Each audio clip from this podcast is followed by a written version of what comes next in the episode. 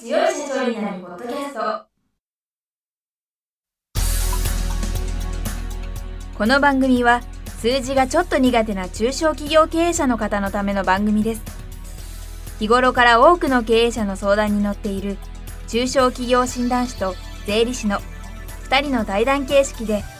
中小企業の現場の目線から専門知識を分かりやすく解説します。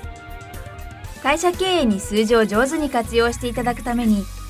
会計税金融資などをテーマにお伝えしていきます。こんにちは。中小企業診断士の六角です。いつも数字に強い社長になるポッドキャストをお聞きいただきありがとうございます。今回も税理士の脇田美希先生をゲストにお招きしております。脇田先生今週もよろしくお願いいたします。お願いします。今回はまずフリーランスの上手な節税の仕方について教えてください。はいまあね税金っていうのはこう儲かったら嬉しいし納めなきゃいけないっていうのは頭では分かっててもですねいざ納める時になるとなんとかこう節税できないかって思う、まあ、思うものだと思いますのでちょっといくつかお話したいと思います。まあ、といっても木をてらったあれではなくて、まあ、王道かなっていうものにはなるんですけれども、まあ、一つがあれですもう本当おすすめなのがフリーランスとかサラリーマン関係なくなんですけどふるさと納税ですね。これまだやってない方も意外といらっしゃるんですけれども、まあ、どれだけ儲かってるかとかによったり扶養家族がどのくらいいるかとかによってちょっと上限があるんですが、まあ、ざっくりほんとざっくりですね。住民税の2割ぐらいまででしたらふるさと納税をして、まあ、その時にはもちろん寄付なのでお金を払うんですけどお金を払って返礼品をもらってでもその分もうほんと2,000円を超えた部分は、まあ、例えば5万円の寄付をしたら4万8,000円は次の年の税金が少なくなるので、まあ、実質2000円の負担でいろいろな返礼品とかを楽しむことができるよっていうものなので、まあ、やってる方なんかはコンスタントにやったりあとは12月に駆け込みでふるさと納税する方多くいらっしゃると思うんですけど、まあ、まだの方はですね是非やってみるといいんじゃないかなと思います。本題と関係ないんですけど、はい、脇田先生がおすすめのふるさと納税ってどこですか？私はですね本当に何でも例えば欲しいものあるととりあえずふるさと納税でないかなって探しちゃったりするぐらいなんですけど、えっと、お米の定期便とかトイレットペーパーとかティッシュペーパーってすごい主婦っぽいんですけど結構かさばるからその買い物の時面倒くさくてプラスアルファでそれを買うのがなのでふるさと納税でボーンって、まあ、結構狭くはなるんですけど部屋がボンって届くとしばらくの間買わなくて済むのでそういうのとかですね。あとお醤油とかみりんとかやっぱりなんかそこのメーカーなのでスーパーの料理とかスーパーの普通の料理はやっぱちょっと美味しいって気に入っちゃっててだしとか。調味料系多いですね。なんかちょっと主婦っぽいですね。主婦ですね。なんかそういう出汁とか醤油とかも高いのしてまでと思うけど、これ全部で実質2000円かと思うと、なんかいくらでも あのやりたくなりますね。これすごい個人的な話なんですけど、私去年ですね、熱海で土砂崩れありましたよね。うん、ああはい。あの時ちょっとね、ふるさと納税で返礼品ないんですけど、あああ素晴らしい。もらって。ああいうのもいいですよね。はい、あのね返礼品はないんですけどね。ねないけど、まあ、あのいっぱい寄付したとしても実質2,000円でその寄付の効果あるんですもんね。うんまあ、その分地元のね、うんうん、納税額がいっちゃうんですけどね。そうなんですけどね。ただあのそうなんですよくあのそれ東京のが減ったとか言う言うしそうなんですけど今言ったみたいに住民税のまあ2割ままあ2割っていうわけじゃないんですけどざっくりそのくらいまでしか上限なので8割ぐらいは、まあ、私はどんなに例えば寄付しようと8割はまあ私の場合杉並区に行くのですごい高額な人の2割って大きいとは思うんですけどその全部地方に行っちゃうってわけではないんですよね。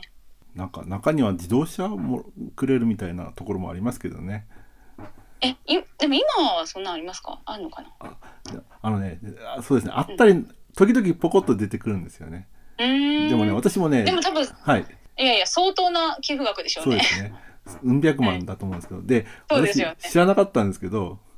はい、あの税理士の別の税理士の人から聞いたんですけど返礼品も課税対象だって聞いて、はい、あそうそうそう。あのそうなんですよ。課税対象なんですよ。一時え？一時所得だっけ？あの50万とか超えたら課税対象になりますね、でも私そそんなに納税しないんで、はい、普通の人は大丈夫ですそうそうそうでそれ相当だとそうそうなりますなります。まあ一般の人はなかなかちょっとそれそんなにしないですけど。はい、はい。ちょっと話ずれちゃったんで元へ戻しましてフリーランスのお得な、はい、お得と言いますか、はい、節税ですね。はい。あとそうですね。じゃ一つとしてあの経営セーフティー共済っていうのがありまして、これは趣旨としては取引先が倒産してもお金が急に入ってこなくなった時に備えるものなんですけれどもそうでありつつその掛け金っていうか積み立てていくお金が経費になるんですね。例えば10万円ずつかけたらあ10万月10万円ずつかけたらそのかけたとは言ってもその10万円っていうのは一応まあ、ちゃんと40ヶ月かな40ヶ月以上かけてれば丸々後で戻ってくるものなんですけど経費になるので税金が少なくなるっていうのがあります。ただあのーこれはもらう時にはその解約してもらう時には普通に収入みたいな形で課税されることになるのでまあ節税っていうよりは繰り延べてるだけではあるんですけれども例えばまあ将来、まあ、なんかちょっと困った時のためにまあ、貯めておきたいなとか経費にしながらそういうことを貯めておくことができるので、まあ、一つの方法かなと思います。あとは、まあ、節税というか、青色申告のところでもお話しした通り、その青色申告特別控除っていうのは3段階あって、複式簿記をしていれば65万か55万なんですけど、そこの10万の違いっていうのは、一つは電子申告すれば、マックスの65万引くことができるっていうのがあるので、まあ、電子申告するためにはマイナンバーカードとかが必要にはなってくるんですけれども初年度だけちょっと設定とかが面倒ではあるんですけど一度やってしまえばその次の年から税務署行ったりすることなく申告することができるのでちょっとあの頑張ってその10万円の所得控除があ所得控除というかそのそうですね青色申告特別控除が増えるから所得金額減るっていう意味で青色申告しつつ電子申告するっていうのも、まあ、節税の一つかなと思います。あとはもう本当にすごく利益が増えてきたりすると所得税はもちろん増えますし住民税も増えますし国民健康保険料も増えたりするのですごいもう稼ぐようになったら法人なりっていうのも一つの方法で会社を作るっていうのも考えてみるのもいいかと思います。そうですねやはり法人化っていうのはある程度の利益入ってきたら節税になりますね。そうですね。小規模企業共済っていうのはどうですか？はい小規模企業共済はすいません。は、えーと、将来の退職金に備えるためのものなんですけどそのフリーランスって退職金がないのでその月々やはりかけていくとその掛け金が経費ではないんで事業の経費ではないんですけど、まあ、所得控除といって儲けから引くことができる所得控除になるので、まあ、経費のようなものですね。になにしながら小規模企業共済でどんどんかけていくことができるんですね。で、こちらはまあ退職金備えるものなので、結構もう何年も何年もかけ続けることが原則で、まあ、廃業とかしちゃった場合には解約してもそんな下回ったりしないんですけど、基本もう20年とかずっとかけ続けて退職するときには、退職金っていう形とか年金っていう形でもらうと、課税はされるんですけど、すごく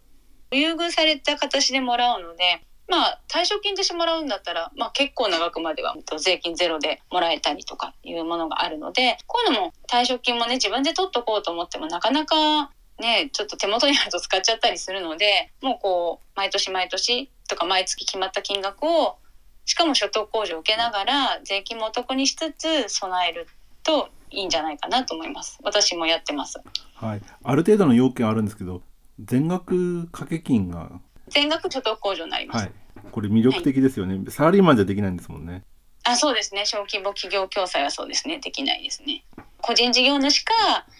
中小企業の役員とか代表役員の方ですね。まあその代わり会社員の方はね、まあ一応まあでも会社によるけど退職金があるのかなっていうところですけど。そうですね。ということで今回は時間になりましたので。